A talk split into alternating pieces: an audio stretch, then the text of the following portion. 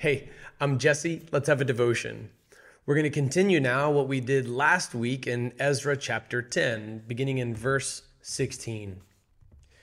The exiles did what had been proposed. The priest Ezra selected men who were family heads, all identified by name, to represent their ancestral families. They convened on the first day of the tenth month to investigate the matter. And by the first day of the first month, they had dealt with all the men who had married foreign women. All right, so this is pretty impressive logistically to have gotten all of this done uh, uh, so quickly. Uh, was was really logistically quite a feat.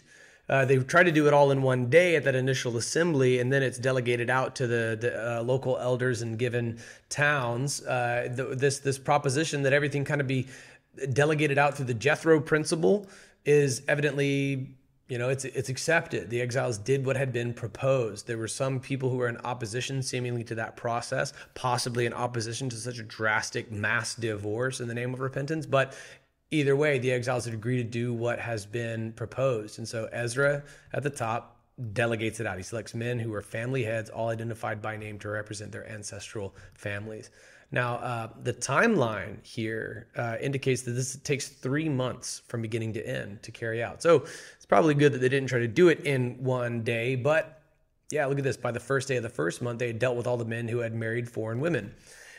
Now, uh, that might seem like a, uh, an obscure timeline to you, but they were ready before Passover.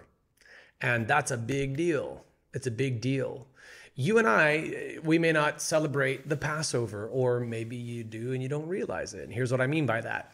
Passover meal was to commemorate the blood of the lamb that was smeared over the doorpost, whereby the angel of death, the wrath of God, would pass over the houses of the Israelites. It was the Passover meal that Jesus administered to his disciples in the upper room before going to the cross. And he told us to do this in remembrance of him, taking the elements of the Passover meal, the bread and the cup, saying, This is my body, this is my blood. We know, based on New Testament instructions in 1 Corinthians, for more on this, see our series Into the Fray, that when we take the cup and we eat in an unworthy manner, withholding forgiveness from brother or sister, we eat and drink judgment on ourselves. So, in preparation for communion at the Redemption Church, once more, we may not observe the Passover, but we do observe communion. Would you ready your heart for this? Consider how your personal repentance also blesses the people in your church.